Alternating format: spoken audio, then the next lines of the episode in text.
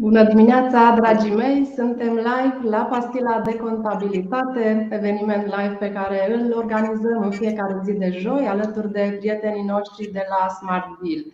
Astăzi discutăm despre debirocratizarea activității IMM-urilor din România. Și fiindcă vorbim despre acest lucru, cine altcineva ar fi mai potrivit să dezbată acest subiect decât Valentina Saigo, pe Valentina o cunoaștem toți, o apreciem enorm. Este expert contabil, consultant fiscal, antreprenor, manager, autor de lucrări. Ultima dintre ele, ghidul antreprenorului începător, s-a bucurat de un succes uriaș. Iar cea mai recentă experiență a Valentinei este cea de secretar de stat în Ministerul Economiei, Antreprenoriatului și Turismului, de unde a avem o mulțime de lucruri bune. Dragă Valentina, bine ai venit la pastila noastră de contabilitate. Îți mulțumesc, Delia. Mă, mă simt așa de bine alături de tine și de Smart Bill și mă bucur că am spart gheața împreună cu voi după o lungă absență. Așa că vă mulțumesc că mă primiți în casele voastre. Dragi prieteni care ne urmăriți, puteți să adresați întrebări Valentinei pe toate canalele YouTube, pe Facebook. Dacă doriți să le adresați în mod anonim, puteți face acest lucru prin primul link. E un link în Google Forms, accesibil în primul comentariu de pe pagina de Facebook a Smart Bill. Și acum să trecem la debirocratizare. Valentina, dacă ar fi să facem o sinteză a principalelor măsuri sau pași făcuți în domeniul debirocratizării în anul acesta 2021. Vorbim de măsuri oficiale publicate în monitor, aplicabile. Care ar fi acestea? Uh, cu părere de rău, aș putea spune că anul acesta au ieșit uh, foarte puține măsuri de debirocratizare Uh, mult mai puțină decât anul trecut. Eu cred că anul trecut am făcut uh, progrese importante și pe procedură și pe uh, partea legislativă, însă anul acesta, în afară de câteva declarații la ANAF care se pot depune în sfârșit online, mare, mare lucru nu a fost, plus toată această Uh, criză politică ce blochează publicarea de acte normative. Uh, da, din păcate au fost mult mai multe anul trecut decât uh, anul acesta. Valentina, pe 6 septembrie, dacă țin bine minte, pe site-ul Ministerului Economiei, Antreprenoriatului și Turismului am regăsit un memorandum care conținea un set de măsuri foarte așteptate, măsuri punctuale măsuri bune pentru mediul de afaceri. Știu că tu ai fost uh, la baza acestor măsuri. Cât de grea a fost uh, conceperea lor? Cum, uh, ce principii au fost, la ce principii ai pornit în stabilirea acestor măsuri? Ai discutat cu mediul de afaceri? Da, e adevărat că um, să zic așa, cântecul de lebădă, ultimul cântec de lebădă înainte de uh, demiterea secretarilor de stat, uh, a fost acest memorandum. El trebuia să aibă alt parcurs. Am uh, lucrat la el intens luni de zile și da, au fost nenumărate întâlniri cu mediul de afaceri Uh, au fost o mulțime de sugestii uh, venite din uh, partea antreprenorilor, plus experiența mm, noastră a tuturor acumulată de-a lungul timpului. Memorandumul trebuia să intre în guvern în această toamnă, deci după perioada de vară, și frumos ar fi fost să uh, aibă o formă oficială. Un memorandum nu este un act normativ, este doar o intenție și o asumare politică, pentru că ar fi trebuit să fie semnat în, în, de către toți membrii guvernului și ulterior publicat în monitorul oficial. E adevărat că am pornit de la niște principii și marea parte a muncii a fost axată pe autorizațiile de funcționare. Am inventariat autorizațiile de funcționare, sunt peste 113 autorizații în țară. Am studiat legislația respectivă și am descoperit cu această ocazie un parteneriat între uh, România și OCDE în privința chiar de birocratizării autorizațiilor de funcționare. E, acolo am găsit niște principii care, dacă le-am avea implementate în România, chiar am terminat cu uh, debirocratizarea.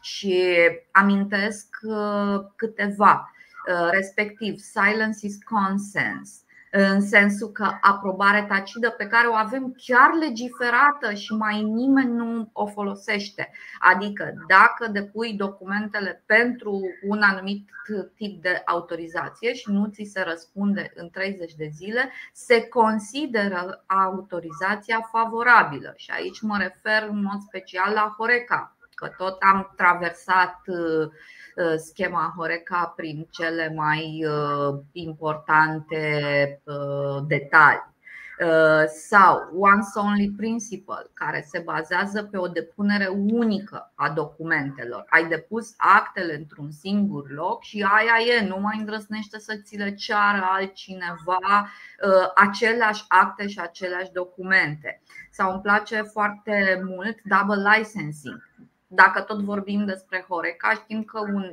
restaurant trebuie să obțină până la 5 autorizații. DSP, DSV, autorizația de la primărie, autorizația de mediu, autorizația de pompieri. E, teoretic, acest principiu ar împiedica situații de genul acesta. Uh, și un alt principiu din cele 10 selectate, selectate este one in, one out.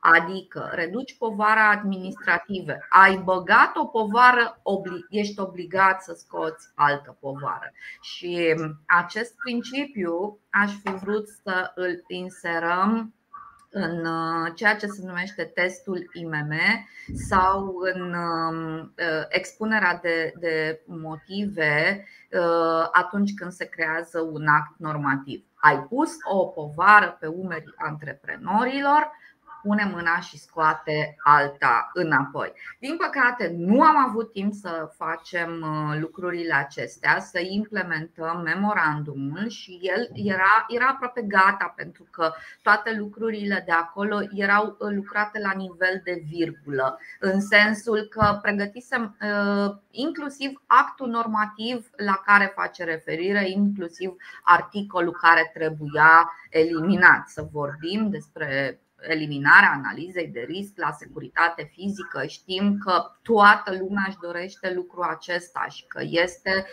um, culmea birocrației, o chestie care pe principiu și bătut și cu banii luați, dacă ai parte de un furt și dacă n-ai analiză de risc, poliția tot pe tine te amendează pentru această gățelniță, pentru această chestie inutilă și împovărătoare pentru mediul de afaceri. Și știm foarte bine că amenda pentru lipsa analizei de risc este considerabilă și va fi întotdeauna exemplul meu, evident, de birocratizare excesivă, necorelat cu talia firmei, ca să zic așa.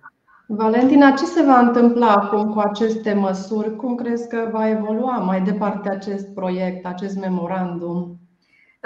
Uh, ce? Nu știu actualii guvernanți uh, și sunt convinsă că nici publicul nu știe, am fost foarte discretă pe subiectul acesta, este că toate aceste măsuri, chiar și ceva în plus, toate aceste măsuri din memorandum sunt incluse în PNRR, în uh, capitolul de birocratizare și digitalizare. Cum necum, vor trebui să le pună în practică. Aceste măsuri sunt milestone-uri uh, în uh, PNRR, vor trebui să le pună în practică dacă vor să ia banii. Uh, ce a fost năucitor pentru mine, vă dați seama că în relația mea cu funcționarii publici am fost persoana non grata, pentru că, de fapt, și de drept, când spui de birocratizare, automat te gândești la reducerea locurilor de muncă, la uh, reorganizarea instituțiilor de stat și evident că am întâlnit foarte multe piedici. Însă, pe partea de PNRR, de birocratizare în PNRR, am uh, lucrat cu o echipă extraordinară din uh, câteva persoane din cadrul Ministerului și sper și sper și sunt convinsă de lucrul acesta că cei de acolo vor duce mai departe Uh, și vor implementa aceste măsuri. Într-adevăr, noi n-am intrat foarte mult pe partea de digitalizare, aceasta era treaba, ca să zicem așa, altui minister, dar am avut o relație foarte, foarte bună cu Ciprian Teleman uh, și câteva proiecte sunt făcute împreună, mă refer uh, în PNRR, în sensul că am plecat de la ideea de a elimina registrul unic de control și să-l facem într-o variantă online uh, și transparentă pe o platformă, astfel încât să avem totodată și inventarul tuturor instituțiilor publice cu atribuții de control și știm că sunt peste 60 în sensul ăsta uh, și la fel pentru că uh, și registrul unic de control mi se pare că a plecat de la o idee de a proteja antreprenorul și a ajuns iarăși o, o măsură birocratică democratică și un instrument de uh, a amenda uh, micul antreprenor atunci când nu, nu uh, dispune de acest registru unic de control. Și știm, poate în București mai e cum mai e, dar știm că în provincie încă sunt foarte, foarte multe abuzuri ale instituțiilor de control, sunt foarte Uh, multe șicane. Bine, e adevărat că și pe partea cealaltă avem și o grămadă de impostori care uh, apelează, ca să zic, profită de buna credință a antreprenorilor. Deci, ferească Dumnezeu, nu am vrut să eliminăm registrul unic de control, ci doar să-l transformăm într-un uh, registru electronic de control. Valentina, menționai mai devreme că una dintre măsuri este cea de corelare a birocrației cu talia firmei și de scutire de sancțiuni pentru firmele mici. Ce presupune aceasta mai exact? Iar sunt niște principii, uh, chiar și la nivel european. Există uh, un document, ceea ce se numește Small Business Act, de încurajare a uh, IMM-urilor Uh, și ne-am gândit uh, la a pune în practică acest principiu în sensul să lași uh, firma mică, antreprenorul mic să crească și să nu-l amendezi pe o perioadă de timp de 2 ani, de 3 ani, avem acest principiu uh, implementat în mai multe țări uh, și ajunge în situații, în, cazuri interesante. Uh, sunt țări ca Estonia, e adevărat, e cam greu să ne comparăm noi cu Estonia din punct de vedere al legislației pentru IMM-uri, Ehm, eh, în Estonia, IMM-urile sunt scutite eh, de impozit eh, pe venit profit în primii trei ani de funcționare. La fel, avem legislație în alte țări unde sunt IMM-urile, firmele mici, startup-urile de fapt și de drept sunt scutite de amendă în primii 2-3 ani de funcționare. Nu vorbim aici despre munca la negru și nu vorbim aici despre evaziunea fiscală.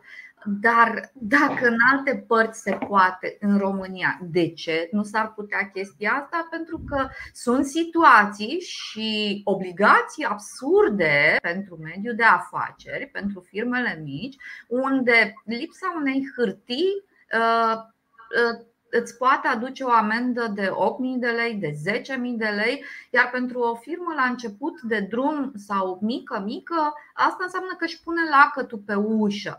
E, prin urmare, ă, instituțiile publice, nu ăsta e rolul lor să închidă firmele. Ele ar trebui să sprijine aceste, aceste firme. Și mai este un principiu, tot din partea Uniunii Europene.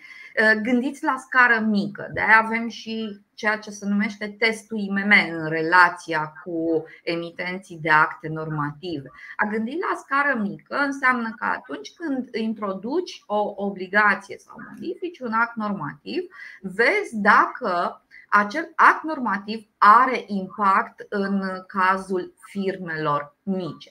Firma mică trebuie protejată.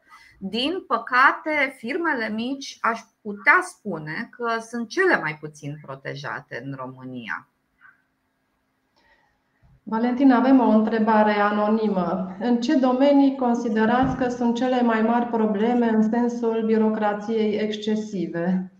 În toate domeniile și în mod special acolo unde este nevoie de una, două, nouă autorizații de funcționare de orice fel, cum aminteam mai devreme Horeca. Uh, și uh, restaurantele sunt uh, exemplul cel mai elocvent în cazul birocratizării, birocrației excesive. Cele cinci autorizații de funcționare pe care trebuie să și le scoată, faptul că sunt uh, expuși la stradă și îi poate călca oricând una din cele 60 de instituții cu atribuții de control, uh, faptul că au uh, am și eu, ca să zic așa, un subiect sensibil. Uh, faptul că sunt obligați să plătească acele taxe, că altfel nu pot să le spun, cu toate că nu sunt taxe, noi suntem aici oameni de fiscalitate și știm că nu sunt taxe, acele taxe pentru drepturi de autor uh, impuse de Orda. Uh, și aici este o întreagă nebunie cu entitățile de gestiune colectivă a drepturilor de autor. Uh, în opinia mea, în momentul de față, restaurantele sunt în adevărata bătaie a vântului. Mai sunt și alte domenii de activitate Uh, mai speciale, uh, cum sunt uh, cele pe, pe energie sau pe domenii de activitate de, sensibile, dar acolo lucrurile sunt, firmele sunt mult mai puține și sunt specifice. Sau mediu, firmele de reciclare și acolo trec prin, printr-o birocrație excesivă. Dar pentru noi pământenii și oamenii simpli, în opinia mea, Horeca este cea mai uh, supusă uh, ramură a economiei la birocrație excesivă. O altă arie a birocrației este cea în care trebuie să declarăm punctele de lucru la NAF, trebuie să le obținem cod de identificare fiscală, să declarăm separat impozitul pentru salarii. Ce obligații declarative există atunci când îți deschizi un punct de lucru și ce măsuri ați propus voi prin acest memorandum? Noi am propus eliminarea acestui punct de lucru cu, cu CIF și cu plata impozitului. Pentru că, de fapt și de drept, este dovada Uh, pasării sarcinii administrative din partea instituției publice în cârca antreprenorilor. Despre asta este vorba. Da? Antreprenorii țin evidența contabilă a statului. Despre ce discutăm aici?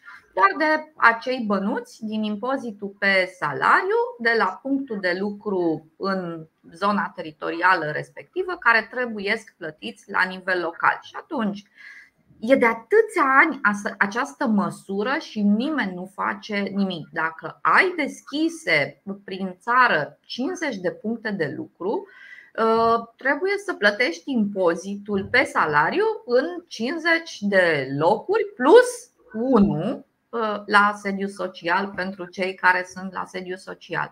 Da, deci noi am propus eliminarea acestei forme de declarare și gestionare a banilor uh, uh, celor de la local. Că, de fapt, și de drept, prin declarația 112, uh, evidența banilor pentru UAT-uri, pentru aceste entități locale, se poate realiza și se poate calcula foarte simplu care sunt banii care revin.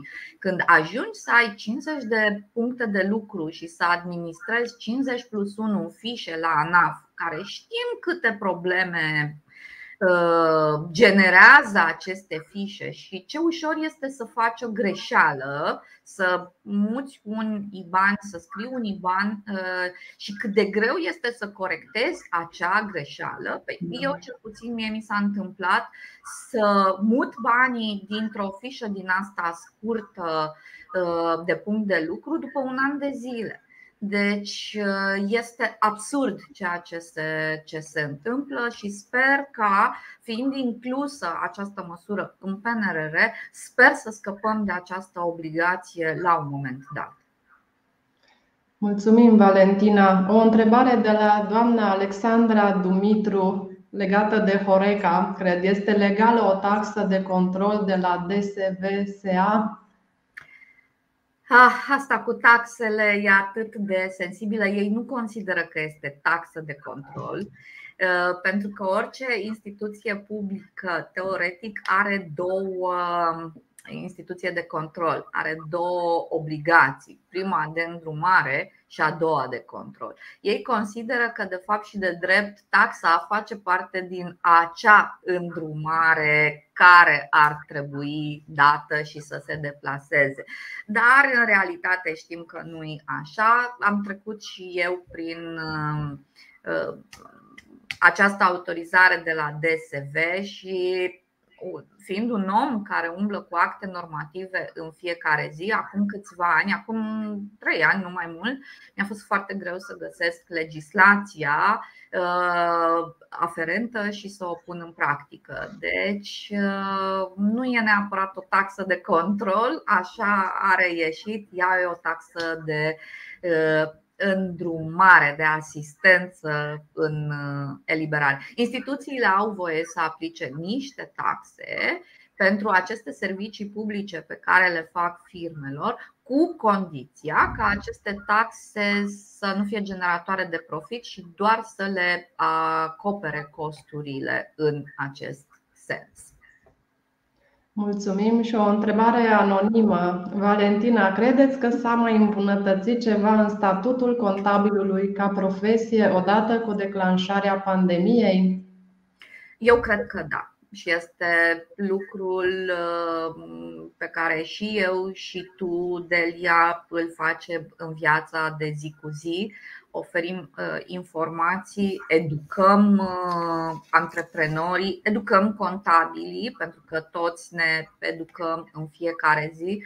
Și eu cred că pentru prima dată s-a văzut importanța contabilului și cât de importante sunt uh, documentele contabile. Și totuși, aceste măsuri care au fost venite în sprijinul mediului de afaceri um, au adus, ca să zic așa, o conștientizare din partea antreprenorilor în privința relațiilor lor cu contabilii. Am crescut un pic. Un pic, nu mult, și sper să ne menținem locul pe care suntem, pentru că, așa cum îmi place să spun, noi contabilii suntem cei care punem în mișcare uh, și contribuim la această mașinărie complicată care este economia uh, țării. Prin mâinile noastre trec uh, banii acestei toți. Revenind puțin la, la situația cu punctul de lucru cu obținerea cifrului, avem o întrebare de la Gabi Jeler pe care o și salut cu această ocazie. Și eu o salut. În opinia dumneavoastră, pentru punctele de lucru înregistrate în aceeași localitate, Cluj-Napoca, e corect să solicităm cod fiscal la peste 5 salariați pe punctul de lucru, având în vedere că toate sunt în aceeași localitate, diferă doar străzile și nu vorbim de București care are sectoare și primării separate. E, uite, vezi, da, legislația ne spune clar că dacă ai o adresă diferită la un punct de lucru, trebuie să obții acel uh, cod fiscal pentru punctul de lucru și este atât de absurdă această obligație uh, încât uh, asta este motivul, unele din, unul dintre motivele pentru care am cerut eliminarea cifului pentru punctul de lucru. O întrebare anonimă tot pe această temă. Pentru mutarea unui punct de lucru dintr-un sector în altul, din sectorul 4 în sectorul 6 și societatea este înregistrată la DGFP București, se păstrează cui pentru cei 5 salariați? La DGFP se depune D061 cu noua adresă? Nu prea am înțeles întrebarea, adică nu mi-am dat seama care e întrebarea. Da, vă rugăm, vă rugăm pe persoana care ne-a adresat această întrebare, eventual să ne scriem pe mail mai multe detalii. Puteți mhm. folosi mailul deliarond.conzila.ro și uh, vă rugăm mai multe detalii. Nici nu știu uh, să preiau întrebările care au venit, sunt foarte multe, sau să mergem la întrebarea mea. Voi mai prelua totuși o întrebare. Uh, anonimă, cum vedeți relația dintre un antreprenor și un contabil? În practică, de cele mai multe ori, antreprenorii tind să creadă că un contabil ar trebui să le știe pe toate, chiar dacă anumite spețe apărute nu au neapărat legătură cu domeniul financiar contabil, ci mai degrabă cu cel juridic. Cum ar trebui să tratăm, Valentina, aceste situații când probabil de la contabil se așteaptă să aibă o mare de expertiză care îi depășește neapărat? Ar trebui să ne educăm, ar trebui să ne educăm reciproc. Dacă avem în față un antreprenor proaspăt, tânăr, nu ca vârstă, tânăr ca experiență în antreprenoriat, să-i spunem de fiecare dată și de la bun început care sunt activitățile pe care noi le facem, care este rolul nostru în relația cu antreprenorul și să-l ghidăm de fiecare dată către profesionistul de care are nevoie. Da, știm, și pentru noi contabilii e greu E greu să recunoaștem că nu este de competența noastră că nu știm ceva, uh, vrem să arătăm într-un exces de zel că le știm pe toate. Nimeni nu are cum să le știe pe toate. Ok? Uh, înveți cel puțin să, unde să te uiți, în codul fiscal sau în uh, monitorul oficial. Și atunci este o muncă de ambele părți. Contabilul trebuie să învețe să zică nu să zic du-te la un avocat, du-te la un specialist în resurse umane, du-te la un jurist, du-te la, o altă, la un alt profesionist. Eu nu am cum să le știu și cum să le fac pe toate. Și chiar atunci când vorbim despre o speță anume care ține de contabilitate de fiscalitate. Aici fac o paranteză. Eu nu prea pot să fac distinția între contabilitate și fiscalitate, se întrepătrund atât de mult astea două. Uh, mie nu mi-e rușine să spun că nu știu. Ținând cont că sunt atât de multe și de dese modificări legislative și că citesc foarte multe proiecte sau idei de proiecte, în capul meu este o varză câteodată și atunci îndrăznesc și zic, mă uit în codul fiscal și revin cu un e-mail la tine, pentru că nu mai știu uh, și nu am cum să știu cum stau de fiecare dată prevederile codului fiscal. Cam asta aș avea de spus în relația dintre contabil și antreprenor. Trebuie să ne educăm unul pe celălalt. Și antreprenorul trebuie să educe contabilul și contabilul trebuie să educe antreprenorul. Revenim acum puțin la o obligație pe care o au unele firme, obligația de dotare cu POS-uri. Ai putea să ne ajuți, te rog, Valentina, să clarificăm puțin ce obligații legale au firmele privind dotarea cu POS-uri și ce probleme există aici, în, acest, în această obligație?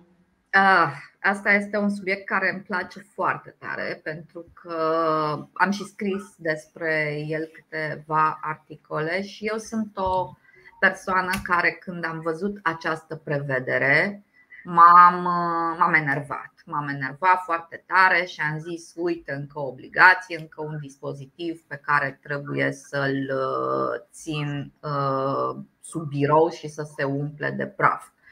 M-a surprins foarte tare uh, într-o zi când am văzut că ai mei clienți plăteau uh, prin POS. Și am stat și m-am gândit, oare de ce am fost atât de defectă, când de fapt și de drept, uite, o, în sfârșit o obligație care mă ajută pe mine ca antreprenor. În perioada aceea am reușit să-mi cresc uh, încasările cu până în 10%, pentru că era mult mai simplu pentru client să facă așa cu cardul oricum vine lună de lună să aducă actele, mă rog, dacă vine, era mai simplu să facă așa cu cardul pe POS decât să inventeze toate scuzele. Uh, nu vreți să știți câte scuze am avut atunci când nu plătea facturile la timp. Ia gândiți-vă cam câte operații sunt în momentul în care plătești o factură. E, uh, M-am legat de această prevedere. Recunosc la Cacalma în sensul că m-a deranjat faptul că au inventat încă un plafon și le-am spus chiar uh, inițiatorilor care au făcut acest uh, act normativ. M-a deranjat plafonul de 50.000 de euro, cifră de afaceri, uh, la care antreprenorul are obligația să se doteze cu POS. Uh, de ce 50 de mii și nu 100 de mii sau 10 mii sau cum au fost diverse variante inițiale. Însă, ce m-a deranjat la această prevedere este că pe lângă uh, firmele private care au această obligație să se doteze cu POS, aceeași obligație o au și instituțiile de stat ea să-mi spună mie cine s-a dus la ANAF să-și cumpere registru unic de control și dacă a putut să-l plătească cu card. În România, nicio instituție publică nu poate fi obligată sau sancționată sau forțată să facă ceva ce e scris în lege. Oameni buni, instituțiile publice sunt obligate să fie dotate cu POS și de când a ieșit actul ăsta normativ, nici nu mai țin minte din ce an e, 2015 sau 2017, da? nu s-a întâmplat nimic încă uh, ne ducem la ANAF și primim facturi ca EVU mediu scrise cu pixul pe hârtie și uh, plătim cash și ne ducem cu toate documentele și împuternicirile și copiile la copii. Uh, despre, despre asta este vorba. Și da, trebuie să facem ceva ca să obligăm instituțiile publice să implementeze această Uh, uh, să, legea. Pentru că, de fapt și de drept, vorbim despre legea pe care instituțiile publice nu o respectă. Avem o întrebare, Valentina. Considerați că ar trebui eliminate facilitățile fiscale pentru anumite domenii, IT, construcții? Este o întrebare anonimă. Uh, mi-e greu să răspund la această întrebare, Mm, sinceră să fiu, nu prea mă pricep la macroeconomie. Știu că au un rol aceste facilități fiscale. Uh, știm foarte bine impactul pe care facilitățile uh, fiscale pentru IT uh, l-au avut, în sensul că vedem cum această industrie a crescut și s-a dezvoltat foarte mult în România Uh, și știm că salariile din această industrie sunt foarte mari și atunci mi-ar fi greu să se renunțe, greu sufletește, ca să zic așa. Mi-ar fi greu să se renunțe la acest sprijin pentru industria IT, e industria noastră vedetă. Okay? Iar pentru construcții, aici sunt un pic uh, invers de partea cealaltă, în sensul că prin aceste facilități s-a încercat scoaterea din zona neagră și gri a salariilor. Nu știu dacă a avut impactul scontat. Uh, prin urmare, mă bucur că nu, nu am nicio treabă cu decizia pe acest uh, subiect. E o decizie, e o decizie grea, dar este dovada faptului că taxele și impozitele pot fi folosite ca pârghii fiscale, așa cum am învățat la școală, uh, dar trebuie să știm ce a fost în mintea inițiatorilor și dacă și-au îndeplinit obiectivele în acest sens.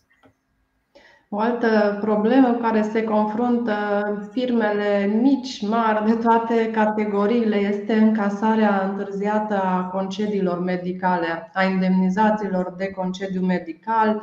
Cred că e o problemă generalizată la nivelul întregii țări, se ajunge chiar până la 2 ani termenul de recuperare în unele localități, în unele județe de ce s-a ajuns la aceea, de ce se ajunge la această situație, ce cauze sunt și ce, ce s-ar putea face în acest sens, Valentina? Lucrul acesta mă deranjează foarte tare și de multe ori uh, am făcut nebunii în zona asta a concediilor medicale. E de fapt și de drept. Concediile medicale sunt făcute pe banii antreprenorilor. Este un sistem disfuncțional în momentul de față. Este îngrozitor ceea ce se întâmplă, uh, mai ales că vorbim de 2 ani în pandemie și să mă ierte Dumnezeu modificările care au fost aduse la concediile medicale în această perioadă, în acest an, nu sunt cele mai fericite uh, și dezavantajează la fel uh, mediul de afaceri. Uh, statul nu are niciodată termen, sau cum spuneam că instituțiile publice nu pot fi obligate să respecte legea, chiar dacă avem termen de 30 de zile de decontare a concediilor medicale, uh, pe stat îl doare în cot când trebuie să uh, respecte legislația. Pentru că nimeni, eu n-am găsit o modalitate să aplici sancțiuni unei instituții de stat. Eu am dat în judecată la un moment dat, acum niște ani, după un concediu medical de îngrijire copil, crescuse copilul, se întorsese mămica la serviciu, deci trecuseră 2 ani, eu nu recuperasem banii din concediile medicale. Și atunci a trebuit noi contabili să aplicăm uh, și să folosim tot felul de, de scheme, de stratageme de genul acesta. Îi bombardam lunar cu scrisori în fiecare lună, cu un tean de scrisori, referire la numărul de înregistrare, care face referire la numărul de înregistrare și la Casa de Sănătate București și la Casa Națională de Sănătate. Și după vreun an și ceva de zile i-am dat în uh, judecată și am primit uh, banii, dar vă zic, erau aproape 3 ani de la momentul respectiv. Okay? Este o disfuncționalitate care trebuie regândită de la zero. Modul în care se întocmește și circulă concediu medical este un abuz a statul, al statului asupra firmelor private. E spre furt pe față, ca să zic așa. Mai sunt mici chestii tehnice care sunt independente de voința Uh, angajatorului, uh, în sensul că nu poate controla aceste concedii medicale, iar pe mine ce mă deranjează foarte tare sunt acele 5 zile uh, suportate din fondul de salariu, respectiv city break-ul pe care angajatul și stat și privat fraudează asigurările de sănătate și profită de, de lucrul acesta să-și ia zi, concediu medical fără cumva, fără acordul antreprenorului.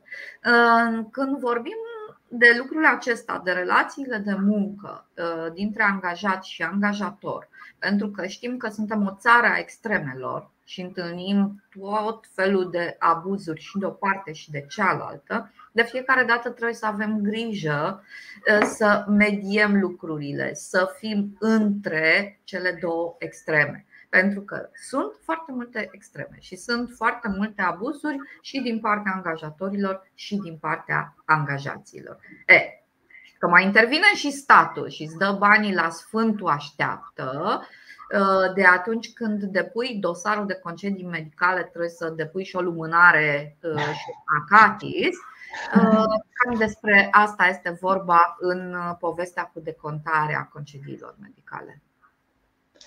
Mulțumim, Valentina. Doamna Liana Botoș ne felicită pentru organizarea seminariilor și noi mulțumim că ne urmărește. Doamna Anda Moldovan, da, avem două întrebări privind salariul minim. De la doamna Anda Moldovan, care credeți că vor fi efectele imediate ale creșterii salariului minim pe economie din 2022? Uh, înțeleg că nu este o creștere foarte mare și atâta vreme cât avem o creștere de 10%, consider că este rezonabilă și bine că am scăpat uh, și nu mai avem trei salarii minime, avem doar două salarii minime. Um, mai e o chestie pe care nu o știm, în sensul că avem niște obligații recomandări, nu prea obligații, din partea Comisiei Europene ca până, cred că în 2027, nu bag mâna în foc, nu stau foarte bine la capitolul ani, uh, trebuie să ajungem la nivelul la care salariul minim pe economie să fie cel puțin 50, dacă nu 60% din salariul mediu brut. Și atunci de aia se galopează atât de repede cu salariul minim pe economie. Știm că este inflație, ă, știm că este dificil ă, de fiecare dată de câte ori crește salariul minim și eu sunt antreprenor, dar 10% o creștere anuală a salariului mi se pare decentă și o susțin. Mulțumim. Avem o întrebare, a doua întrebare pe tema salarizării anonimă. Vă mulțumim pentru efortul de a sprijini mediul antreprenorial din România. Ce șanse există să se aprobe o scutire de taxe pentru salariul minim în România? Eu cred că puțin. Sincer. Știu că este, știu că este proiectul USR Plus Uh, și este greu de implementat, mai ales când vorbim despre principiul contributivității. Uh, măcar, măcar dacă se ajunge la o înțelegere politică să crească deducerea personală și deducerea suplimentară, care nu mai este actualizată de 7 ani, 8 ani, 9 ani uh, în sensul acesta. Și atunci, da, este nevoie de descăderea taxelor sau reducerea taxelor pe muncă pentru că este incredibil la ce nivel s-a ajuns. Și mai e ceva, dacă acești bani s-ar duce unde trebuie și ar fi folosiți cum trebuie, eu sunt convinsă că fiecare dintre noi i-ar plăti cu încredere. Dar ținând cont că ei sunt sifonați sau irosiți, evident că apare această revoltă interioară a noastră a plătitorilor de taxe. Să știți că plâng de fiecare dată când îmi plătesc taxele și impozitele în fiecare lună. Noroc că nu mai fac. Am, uh, am delegat uh, această sarcină. E greu și, și înțeleg și voi gândi toată viața uh, pentru antreprenori și uh, spre binele antreprenorilor. Mulțumim, Valentina. Așteptăm în continuare întrebările dumneavoastră pe canalele obișnuite. Uh, Valentina, una dintre problemele care, pe care le-am sesizat în uh, ultimii doi ani a fost formularea actelor legislative care lasă loc la interpretări, generează adevărate tabere pro și contra. Este exact o întrebare pe care o adresează Gabi Jeler. Ce ziceți de ordonanța 111 pentru șomajul tehnic? Exprimarea este făcută în prostie sau vicleană pentru închiderea totală sau parțială a activității? Amândouă și prostie și vicleană. Ok, E revoltător ce se întâmplă cu șomajul uh, tehnic și că nu se aplică echitabil cum ar trebui să se aplice. Uh, dar faptul că am stat 9 luni uh, în zona asta a administrației publice m-a convins că oamenii care scriu acte normative sunt rupți de realitate. Și este așa cum zice Gabi Jeller și prostie și rea intenție. Un amestec letat și aproape că nu poți să muți o virgulă sau că nu poți să scoți un cuvânt uh, uh, sau să introduci un cuvânt. Oamenii care scriu aceste acte normative nu au nicio treabă cu uh, implementarea lor, cu mediul de afaceri.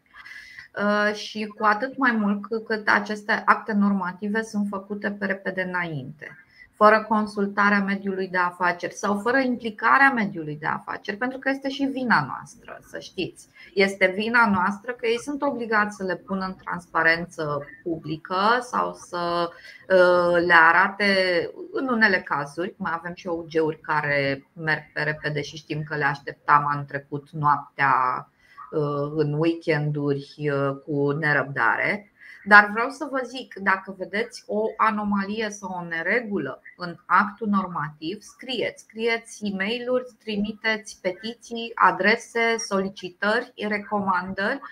Am pățit la prima formă uh, din martie anul trecut a uh, șomajului tehnic. Au fost niște inadvertențe, uh, inadvertențe. Le-am trimis ministrei săptămâna următoare să știți că le-a corectat au fost reglementate.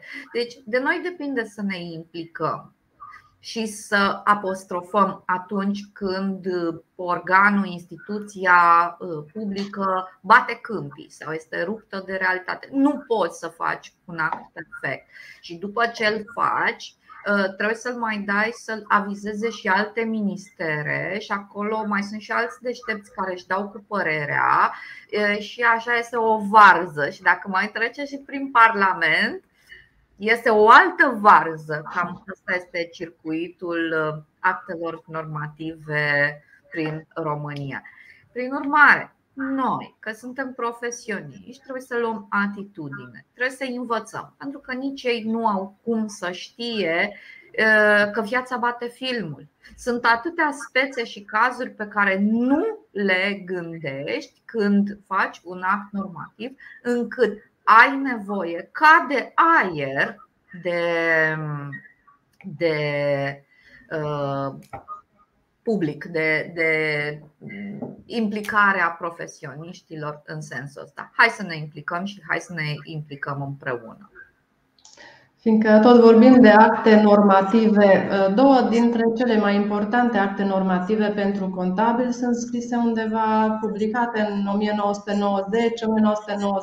1990-1991. Vorbim de legea societăților comerciale, vorbim de legea contabilității, Desigur că de-a lungul timpului au existat completări, modificări, dar acel schelet inițial al legilor mai corespunde cu necesitățile care există acum în afacerile și modul în care se organizează firmele în prezent și contabilitatea în general.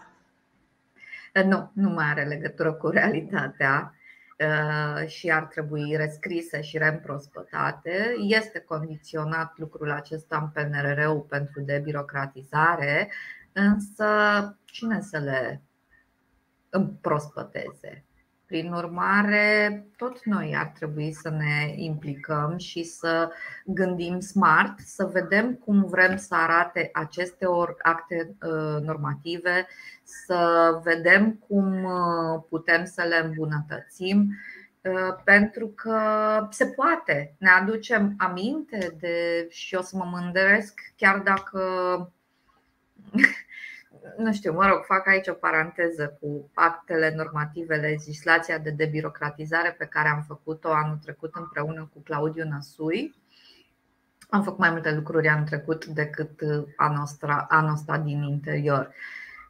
Ne aducem aminte că anul trecut am reușit să eliminăm bilanțurile semestriale, că am reușit să modificăm legea 31 în uh, relația cu sediu social sau cu mhm. înființarea mai multor firme, uite că se poate. Da? Deci trebuie să ne apucăm să facem aceste modificări și să le uh, aducem uh, la zi. Că într-adevăr sunt de, de istorie și legea societăților uh, comerciale și legea contabilității. Și nu numai, sunt niște sute de acte normative care sunt incluse ca anexă în PNRR pe care trebuie să le lucrăm. Dacă ar fi să începi, Valentina, cu un prim act pe care să-l rescrii, care ar fi acesta? Eu aș începe cu ce mă doare pe mine foarte tare, aș începe cu eliminarea analizei uh, de risc uh, pentru firmele private la securitatea fizică. E atât de ușor un simplu articol.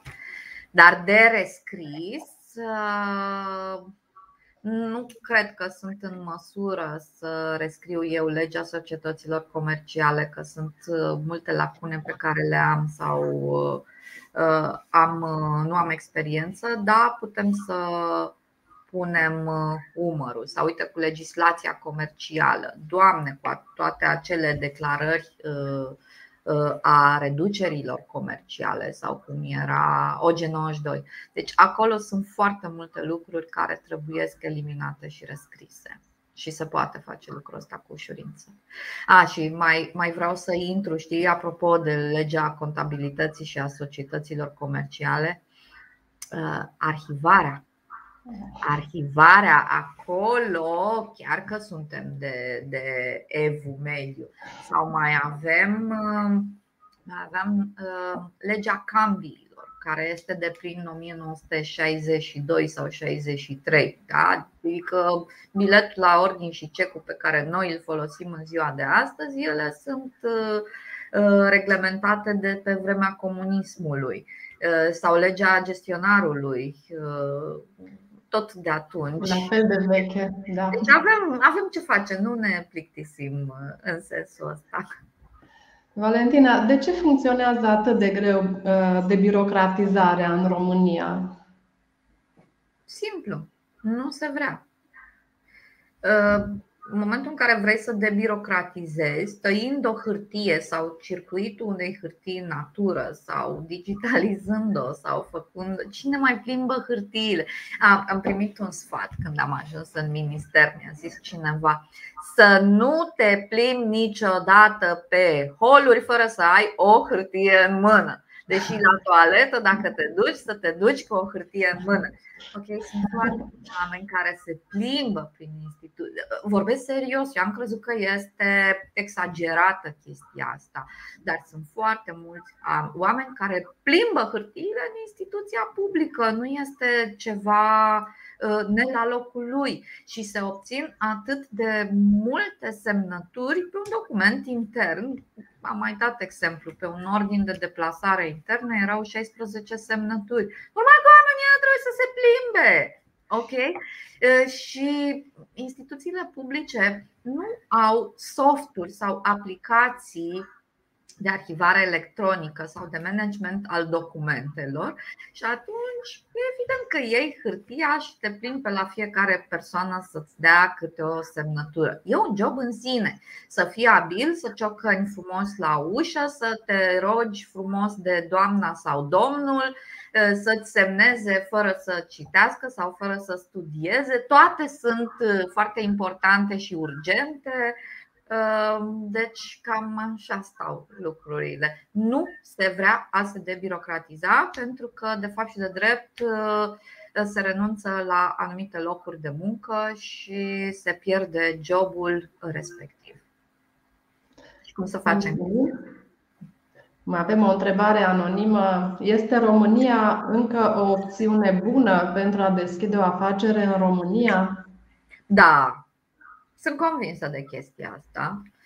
Uh, este fermecătoare în adevăratul sens al cuvântului, niciodată nu te surprinde. Taxele și impozitele mm, sunt de paradis fiscal, mențin afirmația respectivă. Uh, și acum, da, avem taxe mari pe muncă, dar hai să ne uităm în Franța să vedem ce, cam ce taxe pe muncă are Franța. Ok, nu comparăm mere cu pere, însă Uh, toate crizele astea prin care am trecut, voi nu vă dați seama ce contribuție au la adresa noastră ca antreprenori. Ne călesc, vorba aceea, ce te omoară te face mai puternic, ne călesc ne formează într-un anumit fel, ce dacă se schimbă legislația de 3 ori, de 5 ori pe an? Învăț, uite așa, să iau decizii și să văd partea bună a lucrurilor, să schimb macazul, să pun căruța înaintea boilor. Deci este un exercițiu Uh, extraordinar. Vă dați seama că dacă toate lucrurile ar fi așezate, toată legislația aranjată la dungă, clară și concisă, fără loc de interpretări, ne-am plictisit, nu? Și atunci un exercițiu de gherilă pentru antreprenorii din România este această birocrație și legislație fiscală. Și atunci ăsta este farmecul. Putem oricând să ne batem uh, să ne duelăm cu alți antreprenori din alte țări. Sunt convinsă că ieșim peste ei la capitolul improvizație, adaptare și reziliență. Valentina, cum apreciezi granturile acordate pentru finanțarea întreprinderilor, măsura 1 și măsura 2 mă refer? Crezi că și-au atins scopul și mai era prevăzut acolo în procedura de aplicare că se vor face verificări privind modul în care au fost cheltuite sumele de către antreprenori. Există la nivelul Ministerului Economiei suficiente resurse umane ca să se poată face această verificare? Nu, verificarea nu va fi făcută de Ministerul Economiei, pentru că, exact cum ai intuit și tu, uh, nu are personalul disponibil uh, pentru așa ceva. Uh, verificarea va fi făcută de către ANAF atunci când vine ANAF la tine, dă norocul peste tine și te vizitează ANAF, verifică și dacă ai luat granturi și atunci te controlează și de granturi. Uh, nu știu dacă și-au atins scopul măsurile 1, 2 și Horeca. Horeca cu dezamăgire văd că nu s-a terminat nici în momentul de față. Uh, s-a scăzut foarte mult uh, ritmul de evaluare a dosarelor. Unul a fost cumva insuficient și prost uh, explicat. Știm că oamenii de frică n-au aplicat uh, nici la jumătate de buget. Nu-mi dau seama, nu știu ce se întâmplă acum cu măsura 1 redeschisă, nu știu care, care a fost atracția. Mm, iar măsura 2 a avut foarte multe disfuncționalități. Da, și unul a avut disfuncționalitate. Comunicarea cu, cu ministerul și platforma făcută de STS și uh, au fost foarte multe disfuncționalități, din păcate. Și oameni nedreptățiți și uh, bani pierduți și interpretări cum a considerat fiecare. Uh, nu, nu și-au atins scopul respectiv. Valentina, o ultimă întrebare. Ce părere ai despre măsura reintroducerii șomajului tehnic de care vorbea mai devreme și Gabi Jeler uh, și a indemnizației pentru zile libere acordate părinților? Cum apreciezi că e construit acest flux prin care banii ajung la beneficiar și unde sunt probleme în decontarea sumelor? Eu cred că aceste aceste măsuri ar fi putut fi mai uh, bine puse la punct. E adevărat, m-a surprins anul trecut uh, prima mm, interacțiune cu șomajul tehnic. Uh, recunosc că personal mm, niciunul din clienții mei nu a apelat la indemnizația pentru părinți, deci sincer să fiu nu știu cum funcționează și mm, care este ce disfuncționalități sunt uh, în sensul ăsta. Chiar n-am experimentat, dar uh, șomajul tehnic mă dezamăgește, mai ales în forma actuală, mai ales pentru restrângerea parțială a activității, mai ales de câte ori aud, aud povestea aceea cu caenul. Uh, caenurile, de fapt și de drept, sunt niște informații pur statistice și să condiționezi eligibilitatea la un proiect sau la o măsură sau la o finanțare în funcție de caen, consider că este puțin ilegal în sensul acesta. De asta m-a revoltat anul trecut um, măsura 2, că nu putea fi aplicată pentru mai, mulți profesio- mai multe firme Uh, și de asta aș vrea să zic atenție la caenuri, că nu este ok ce se întâmplă cu, cu caenurile. Da, în momentul de față șomajul tehnic are niște disfuncționalități de care ne ciocnim toți în fiecare zi.